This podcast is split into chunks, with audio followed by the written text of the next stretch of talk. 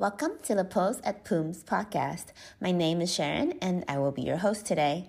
I'm a fourth-year medical student in the 6MD program and the podcast chair for the PUMS EMSA Executive Board. In this series, we'll be interviewing doctors in different specialties at various stages of their training. With the series, we hope that we will be able to help you on your journey of deciding your path for the future.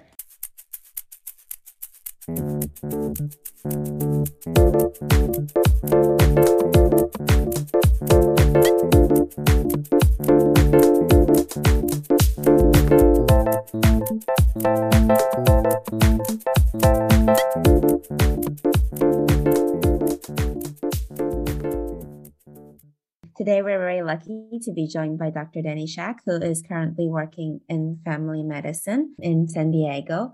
Hello, Dr. Denishak. Hi, thanks for having me. Could you start off by introducing yourself? Absolutely. So, hi, everybody. My name is Dr. Jacqueline Denishak. I finished medical school back in 2015. I graduated from the 6-year MD program at PUMS. I ended up taking a gap year after my medical school was finished to do a postdoc research fellowship at University of California at San Diego, UCSD, in the Department of Cardiology, where I work and research on atrial fibrillation and some biomarkers, relating to that. And after, I kind of bumped elbows with the right people and kind of buffed up my resume a little bit. I applied for residency and completed my residency in family medicine at Kaiser Permanente Hospital up in Riverside, California. So about an hour and a half north from San Diego. I finished my residency. I started working with my mom, who is also an internal medicine trained general practitioner here in San Diego. We are in a private practice clinic, and I joined in 2020 in the height of the pandemic, which was an interesting experience to say the least. And I'd love to let you know what it's like from Poznań to San Diego and then into private practice, because I think my story is pretty unique, all things considered. And I do now, as a private practice doctor, also, I work per diem at Kaiser Permanente in urgent care just to keep my skills fresh and keep myself super stimulated, because sometimes clinic can get a little bit mundane. But try to also give back to my alma mater by accepting medical students from their penultimate or ultimate years of medical school from Poznań and also Kraków. I accept usually international medical graduates, but I've actually taken on a couple PA students. I have a nurse practitioner student with me, so I'm definitely accepting students for rotations in family medicine who have a strong interest in primary care to try to help facilitate residency positions and becoming competitive applicants when it comes time to match. I've heard about the opportunity that you have offered the students for doing their rotations, especially during the pandemic year. It was truly life-saving moments for them when they know that they can find the elective rotation during this crazy time. So I think that maybe we can come back to that at the end. Maybe you can speak more about how to apply for these opportunities. So maybe can you share with us your experience with family medicine and how was it for you during residency? Sure. I really think that I have the best job in the whole world. I think family medicine, just the breadth of knowledge that you have to have is just super interesting to me. I love that it's pediatrics to geriatrics with OBGYN and everything in between. I think, I personally don't see children in my private practice clinic, but I see children in urgent care all the time. I don't follow pregnancies to term, but I definitely diagnose pregnancies and do a lot of prenatal counseling. I do a lot of adult medicine and a lot of geriatric medicine. I do a lot of Medicare annual health assessments for CMS. So there's a lot of different patients in my practice, and I get to see a lot of different pathologies in my practice. I keep it even more interesting in that I do procedures. I do skin excisions, biopsies, and I also do joint injections. So I inject the large joints with shoulder and knees.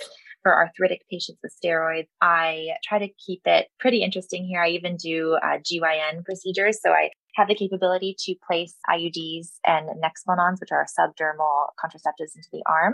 And I love digging those things out. That's really fun. I definitely try to do as full spectrum family medicine as I possibly can. And I think family medicine as a whole is not for everybody. You definitely have to have, you have to be a really good juggler. You're dealing with patient care and routing them to the right places and coordinating their care and, making sure you don't miss anything, I think, is a huge part of family medicine. And was fortunate enough to get amazing training at Kaiser Permanente. Kaiser Permanente is basically the HMO model of the world. They have really figured out how to practice cost-effective medicine while providing highest standard of care.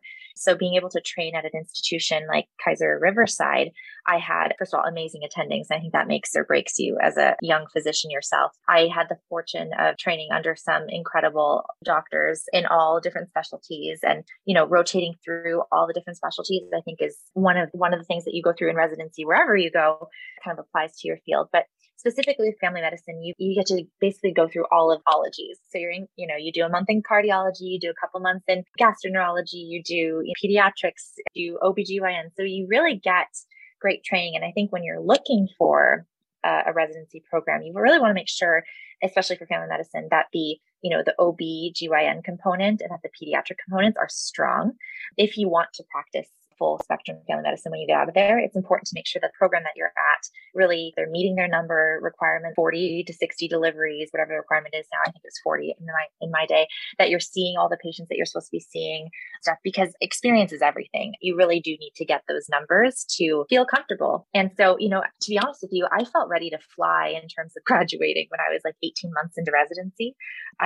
Everything kind of clicked. I felt like, you know, I had a pretty good handle on it, but I'm actually really grateful for the last half of residency. The last 18 months were also super important for just developing that comfort level with seeing, you know, the same thing over and over again. You really do get more experience, and, you know, trust the system. The system actually is designed really well, and feel that I came out pretty competent. We'll see, but I'm grateful for my education thus far. Do you have like a favoriteization when you were doing residency? And, you know, I've been asked that many times before. It's hard for me to answer just because I love literally everything that I do. And, you know, obviously I have a special interest in procedures. I love procedure clinic. I just feel like it's so gratifying to be able to. The other day I had a guy in my clinic who had a piece of glass in his foot. I removed it. I had another gentleman came in with a lipoma on his shoulder. I was able to remove, like, digging out nexplanons. I think I did that like last month. It's just so much fun. So I think probably procedures are, you know, my utmost favorite, but procedures are not benign. They're stressful, you know, because you have to be prepared. You have to know what you're looking for. You have to know the anatomy. You have to understand the patient's ailment too, which puts a certain level of pressure on you as the doctor. I think all things considered, I love it all. I mean, I love derm. I tend to love this very cerebral parts of medicine. So when I'm getting labs back and you know, interpreting them and trying to figure out the pathophysiology of everything going on, and, you know, what my next steps are in terms of treatment, I really enjoy that part of the practice of medicine. But I think, you know, getting to work with my mom, I also very much enjoy the art of medicine, which is knowing what to say, how much to withhold, how much to really explain to the patient in layman's terms versus keeping things high level, versus the coordination of care, the art of medicine, and just being very comforting to the patients when they need it, making them feel like you're their ally and that you're their advocate when they're undergoing a stressful diagnostic workup. So it's hard for me to say what is my favorite. I love it all. And I just feel so privileged to be in this position. Sounds like you're interested in the really wide scope of the different fields. Could you also share some information about the fellowship? Great thing about family medicine is that your doors are open in terms of fellowships for things like sports medicine is a very popular one that people like to go into after family medicine. People go and do palliative care fellowships after family medicine. There's lots of specialty fellowships that you can pursue. A lot of things that are trendy right now are lifestyle medicine, obesity medicine, given that that's the epidemic here in the United States and I guess the world. The options are open for you. And I love that about family medicine. I love that at any time during my career, I'm able to, you know, accelerate towards something or pull back. And, you know, if I want to do more procedures, I can do it. If I want to pull back, I can do that. If I want to do more aesthetics and do a bunch of Botox clinics, I can do that. It's your comfort level, because in the United States, get your license to practice medicine. And depending on the state that you're in, you get a physician and surgeon's license. And the key here is that you are expected to provide the standard of care, right? And so you're able to do anything in your comfort zone. But when it comes time that if something bad happens, if you were to ask another doctor in the same specialty as you, that they would have done the exact same thing as you. And so that's where it gets kind of tricky. So if you do super specialized medicine, you have to adhere to certain standards of care. You can't just go willy-nilly and do whatever you want. You know, you have a lot of options after family medicine. That's my favorite part. You can't go to the specialties like cardiology, gastroenterology, neurology. Those you have to go with internal medicine to get a fellowship in any of those. But yeah, family medicine, definitely, there's still there's a wide array. Could you maybe go back to when you were applying to residency and like the research work that you did during the gap year? And can you share some ideas into why like you chose to take a gap year, share some experience to work in the lab? Definitely. So let me take you back to my, I think fourth year of medical school. So after fourth year, the summer, I took step one.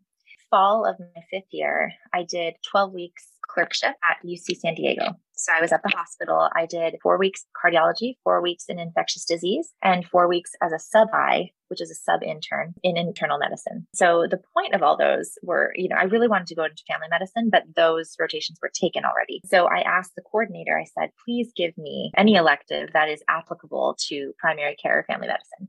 So she picked cards, ID, and sub-I in medicine, which I was totally okay with. But boy, did I get my tush handed to me during those electives because I did not know the American method, presentations, documentation. It was just so new to me. And so I was really fortunate on my cardiology rotation to have a really, really nice fellow. He was a cardiology fellow who helped me present to my attending at the time was the director of cardiology for like the entire Sulpizio Cardiovascular Center. And so it was like my first day. Monday, they had just changed shift and that's the person who was coming on was like the head honcho. And I remember the fellow felt really bad for me, I guess. And it was just like, just read off of this paper. I'm going to give you everything to say. Just don't deviate. Just say all these things. But I really did, you know, quickly learn over the course of 12 weeks, the importance of chart review and knowing your patient and getting the story right and doing the workup. And it was just the real implementation of all the theory that you had learned into practice. The learning curve was super steep, but you know, you do or die and you sink or swim. And I could swim. And that's just kind of how it goes. And I think when you get thrown into those tough situations, that's where you do the most learning and the most growth. So I really thankful for my rotations there. After that particular elective, I also bumped elbows with another director of CCU, coronary care unit at UCSD. Her name is Dr. Lori Daniels. Being that she was such an inspiration, I mean, this woman was like superwoman. She is a mother of three. She runs marathons. She's, you know, 15 miles a week or something crazy. She is just like the head of her field. She does her own research and was talking to her. And I said, you know, I'd really like to take a year off because I'd like to be a resident in California. At the time, California had a requirement for something called a PTAL. PTAL is the Physician Training Authorization Letter. It has since been eradicated, but at the time, I would have had to take a gap year anyways if I wanted to be in California. So I told her, I said, hey, I have to take a gap year. I'm really interested in helping my resume a little bit. Do you have any research opportunities? And she looked at me with her eyes wide open and she was just like, you are going to run my lab. That's a lesson in just ask and you shall receive kind of thing. You know, she could have just said no or passed me off to somebody else or something, but you know, word of mouth gets around pretty quickly. So she ended up putting me in touch with the VA Medical Center. And she said, monkey see, monkey do. What they do at their lab, you're going to implement at my lab. So I opened up the cardiovascular biobank. We ended up banking specimens for lots of different cardiac research. The projects that I was involved in were for AFib. Atrial fibrillation is an irregular heartbeat, as we all probably know. And when you have an irregular heartbeat, how do you treat AFib? You treat the cause. And a lot of people, they have structural abnormalities of their heart causing the aberrant pathways, need to have procedures called ablation to literally zap the aberrant pathways so that the heart can beat in normal sinus rhythm. And a lot of these times, the ablations have a high failure rate. And so patients continue to live with AFib, which has clinical consequences in and of itself. What we were studying was a marker. It's a biomarker similar to like troponin and BNP and those, you know, biomarkers, but it's called ST2. And it's a marker of myocardial fibrosis that we would check before the patient would go in for ablation. And then we would check and see, depending on the level before ablation, if we could predict the risk of recurrence of atrial fibrillation after. So basically, what was the failure rate based on the ST2 level before, which is kind of cool. There was also, we had an abstract that went out regarding kind of like sex differences between women and men. And we found that women, for some reason, had higher levels of ST2 and higher failure rates than men. And that was still a preliminary finding, but it was super interesting stuff, very niche, very cardiology specific. And everyone was convinced that I wanted to go into cardiology. I never really did, but because I have such a wide array of interests, it was awesome getting to be a lab manager. I first of all had never done kind of research prior because I just went straight from high school to medical school. I just kind of like took it by the reins and taking on pre-med students from UCSD who are awesome people. I took on like 6 or 7 of them. I'm really proud of the lab that I selected. I got to intentionally, choose who I wanted to work with. I chose people that I felt needed the extra help for their resume. And Dr. Daniels was helping me. I wanted to help the next gen. It's just kind of a pay it forward thing. And that's a similar, reason I take students now in my clinic, because I really just promote our Polish medical students and just really help us. Because I think we come from an awesome university. I think Poznań University is really well run. I think the education is up to par. I think, we have a lot of things that we have to deal with being students and coming from there. But I think all things considered, the resilience that you build coming from a foreign medical school, the hard work that you put in, it pays off in the end. I can tell you, wave to you from the other side and tell you, hey, keep going. Yeah, definitely. That's kind of my research year in review. Pretty cool. And I was also wondering if you were thinking about maybe you changed your mind from, okay, maybe not family medicine, maybe I'll go into cardiology, but you still stayed with family medicine. Were there some other residency that you considered, or was family medicine always your dream? Not really. I would lie if I told you that I didn't apply to both the IM and FM, but I had my eyes set on family medicine, just for all the reasons I just described. Love the idea of being a doctor who knows a little bit about everything. I love the idea of being able to help a broad spectrum of people. If I don't know the answer, I know where to ask for help. I know what consultants to call. I know what questions to ask. And then, there's this whole humanistic component of this, which is, you get to meet the families, you get to meet the babies, you get to take care of everybody. And it's just, they look to you, all sorts of things, from most recently COVID vaccinations for the COVID vaccine apprehensive to what do I do next with my cancer diagnosis and treatment? People really are at their most vulnerable when they come to their primary care, GPs. And it's an amazing role to play. I highly recommend it. But if you're not someone who likes to deal with a lot of social things, social issues, there's a lot of real life stuff that can get in the way, insurance issues, approvals, denials, things like that. That's where family medicine gets quite cumbersome.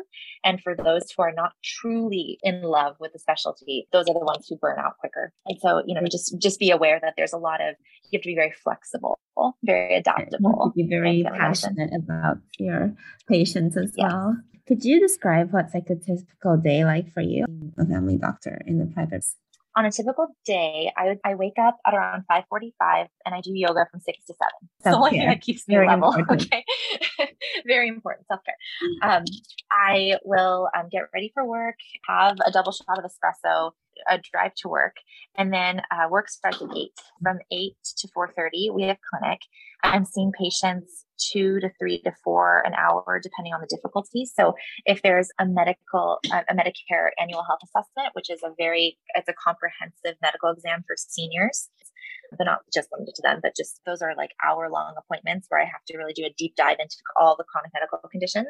Or if I have shorter appointments, I do telehealth appointments. Now, especially during the pandemic, we can accommodate, 6 patients an hour or so. Every 10 minutes, seeing a new patient on the phone. So it really depends on who needs what. Then I also do just normal sick visits where people are coming into the office for abdominal pain, chest pain, heartburn, all this kind of things. I spend a lot of time documenting what I've seen.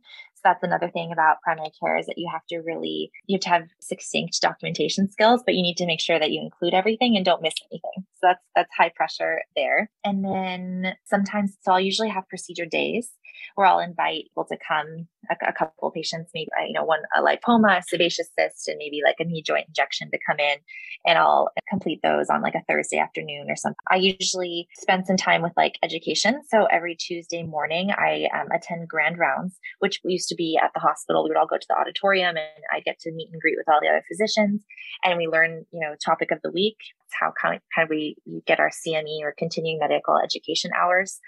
After work, I go home and I try not to bring work home. I try to finish all my notes before I leave. Occasionally, I'll maybe, wait till the next day to close some notes if I'm waiting for results or something. But in between patients, I'm usually checking my in basket. The in basket is the bane of most primary care doctors' existences. It's where we get all our results review, imaging labs, and we have to interpret and comment and communicate, like if we need to see the patient again for follow-up, et cetera.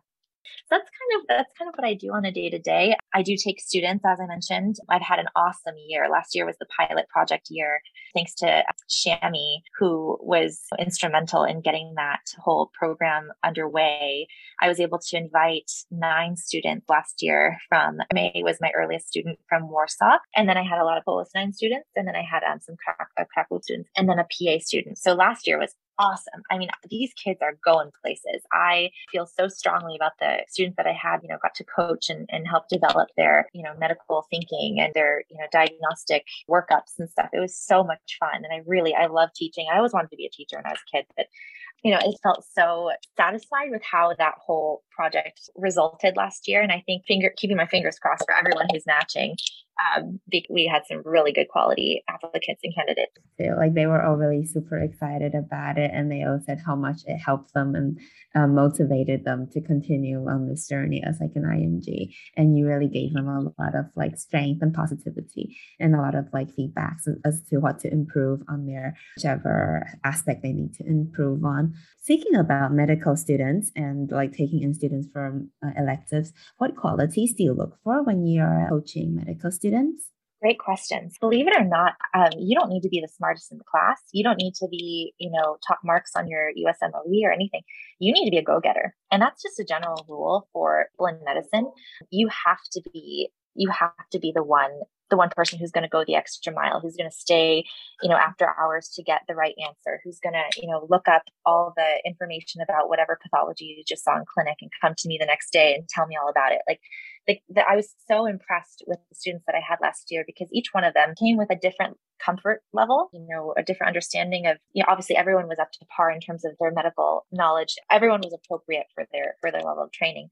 Some students I had were actually exceeded their level of training, but the one thing, the common denominator that they all had was that they were all super eager and go-getters. Willing to put in an extra mile and put in the extra work for this. Could you share some advice for students applying to residency? What do you think will help them and stand out during their interview and such? Yes, great question. So almost everybody on my interview trail asked me why I went to Poland. And okay. So you need to be prepared to answer that question. Frankly, you need to be very passionate about why you went to Poland. Studying abroad in Poland is an amazing opportunity. First of all, you're in the heart of Europe. Second of all, you get an amazing education in a country that has, universalized healthcare. You have an exposure to universalized healthcare. So for me, coming from the United States, that was a new concept to me, right? Like, because here it's all independent on whether insurance or not will cover and things like that. Getting to compare and contrast different medical experiences in terms of, the medical systems. You get to experience, unfortunately for the patient sometimes, but you get to see a lot of later stage pathology. An example that I always kind of revert to, or I guess two examples. I had a lady in Poland who I was on my endocrinology rotation. I asked her, because I also spoke Polish. I asked her, I said, hey, what brings you to clinic today? Like, what's wrong? And she said, I came in because I couldn't put on my turtleneck. And when you looked at the woman, she had massive goiter in her neck, things like that. Like, I feel like you don't really see anything quite so pronounced, or at least not, I haven't seen it here in California, but I had a lady that came in, quote, breast rash on her breast. And so when we took a look, it was just infiltrating, probably some kind of ductal carcinoma of the breast that was super late stage. And you get to see what happens when you don't have access to preventative medicine or access to preventative care at the right times of a person's life, which is something that at Kaiser Permanente, when I was in residency, that was something that was just drilled into us. Screening, prevention is better than cure, that kind of thing. To go back to what you should say on the interview trail and what kinds of things explain to interviewers, program directors, is that, you get to see a lot when you're in a country like Poland. And I credit my Polish attendings as being incredible diagnosticians and clinicians. I mean, if you think about it, like I have some friends that work in the ER and they tell me I can't do my job without a CT scan. Well, guess what? They do their job without a CT scan all the time in Poland, and I think, there's a real value to being exposed to the different pathologies in Poland and seeing how they do their workup and seeing, what their threshold is for certain conditions. And, you know, I'm speaking very generally, but the experience I think is incredible. And so that's what you need to highlight when you're on that interview trail. When you're being asked why Poland, everyone has a story. Everyone has an amazing story of what brought them to Poland, whether it's like a family member that told them about it, or they're Polish and they went, or, you know, in my case, I had a sick grandmother that I also wanted to, like, you know, be around before she passed away when I was in medical school. So it was, everyone has a story and a reason behind it. And if your reason is just, I just really wanted to be a doctor and I wanted to find the most efficient, economical way possible, it's a great story too. So don't feel like you should have no complex being an international medical graduate from Poland. I think we're pumping out some great physicians. I mean, when I look at my cohort from class of 2015, both 4-year program and 6-year program and beyond, I think everyone coming out is killing it. If that's not an indicator to how Poznań prepares you, then, you know, I don't know what is. I definitely think it's a lot of self-motivation. And I think that's also something that you can highlight in your interviews. That was a lot of self-study. You know, you got to where you're going because you are passionate and you want to be here. Like you, the difference between you and maybe, you know, another student who's already in the system is that you're willing to do whatever it takes to get a residency spot in the States, you know? So I think just when they feel that energy from you, and if it's genuine, like they'll believe it and they'll really honor that. And I think the worst thing you can do is talk negatively about the institution you're coming from. Never do that. Okay. It reflects so poorly on you as the interviewee. You don't want to play that game, regardless of how you feel about bureaucracies that come with when you're in any institution. There's bureaucracy everywhere. Bite the bullet, and you just do what you can to get through the system, and just really try to promote yourself, explain yourself and why you chose. Everyone wants to know your why. So make sure that you really highlight the why, and there's no wrong answer on that one. That's like great advice for students that are applying and thinking about what is their reason for coming to Poland for medical school. For students that are still a few years away from their application, are there some advice you would like to give them? So we're talking like first through third year, and then first through fifth year students. Yeah. Let's see. Obviously, learn with understanding. There is nothing to really memorize in medicine when you get to the physiology, biochemistry, and that. I mean, actually, anatomy is a bunch of memorization, so it's farm. But generally speaking, try to learn everything with understanding, because the sooner you understand something, you don't have to memorize anything. Mm-hmm. And then everything just builds on what you've previously learned.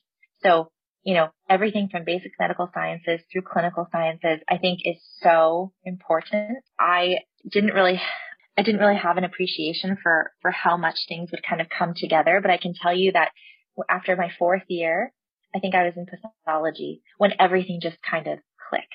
And it was the most amazing, like, aha moment that I had. Things started to make sense, why I was learning this stuff in biochemistry and phys, and why, when I finally learned the pathology, like why everything kind of, you know, how everything worked. When you get to that moment, you really start to roll. And it's like you're scoring higher because you understand, and it just kind of like snowballs on itself. And it's like an amazing, you know, the journey once you get to that aha moment. Ideally, when you put in the hours, and I mean, you have to put your head down and work hard every single day. You know, Rome wasn't built in a day, all these like little, you know, sayings that I could give you. But really, if you just put a little brick on the wall every single day and you build yourself your strong foundation, sooner rather than later. I mean, maybe you find yourself halfway through second or third year and you're panicking because you feel like you lack the foundation or something. I find that really hard to believe, because once you make it past first year, I think you're pretty good. But I think it's really important to just really focus on that foundation.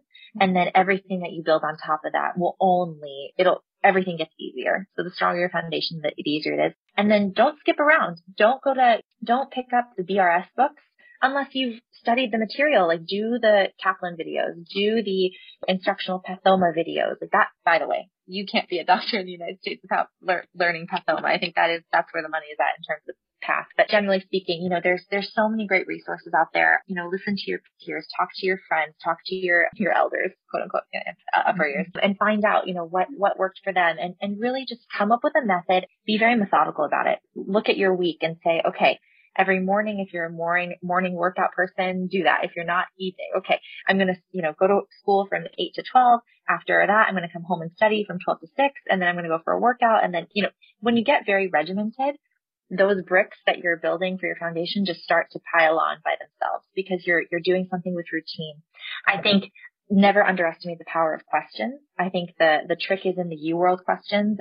For every exam, I did UWorld 2 or 3, maybe 4 times tops, just to reinforce the concept. And remember, don't memorize the UWorld questions. You will never see an identical UWorld question on the steps. But if you understand the concept and you understand why the wrong answers are wrong and you understand everything, I think that's brilliant and amazing source that you can use. And really, seek out other forms of teaching. So if you do the Kaplan course live, or if you do the Kaplan videos, or, there's lots of supplements that I think can only help you. And I think trying to figure out your learning method, your learning style, if you're more auditory, if you're more visual, if you're more like write it down, kinesthetic, then try to figure that out sooner rather than later. And then just pick a plan and stick to it. I think consistency is key there. Consistency and like really pushing through it.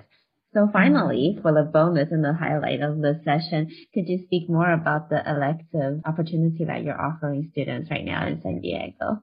Absolutely. If you like primary care, if you're interested in family medicine, internal medicine, ER, psych, peds, I'm happy to have you. And if you're not, let's just say you want to be a surgeon or something, I'm also happy to have you. It's just there's a certain energy that I think you have to have in order for me to want to teach you, because teaching, it takes away time, right? And so I want to be helpful to someone who will truly benefit from my teaching and my style and everything. And I find that the people that I get along the best with are the people who have a genuine interest in primary care, are the people who, are willing to put in the work and hours. They're not just looking for a vacation in San Diego. And thankfully last year, the pilot project went great. All 9 of my students were fantastic.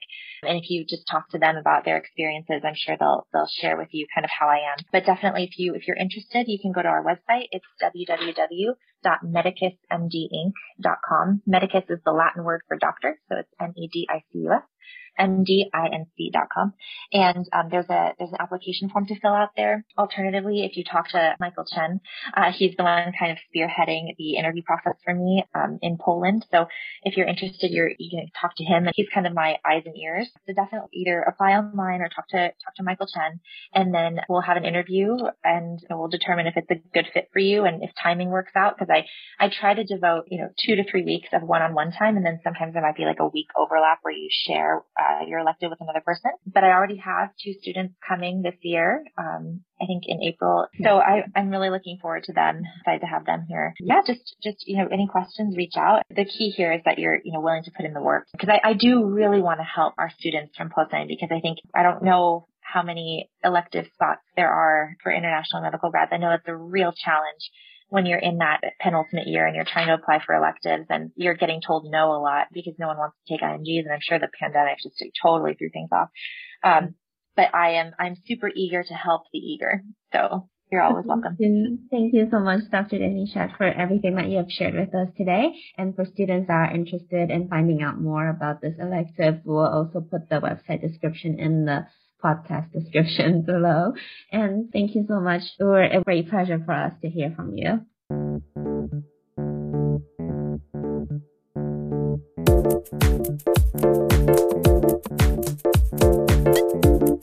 you.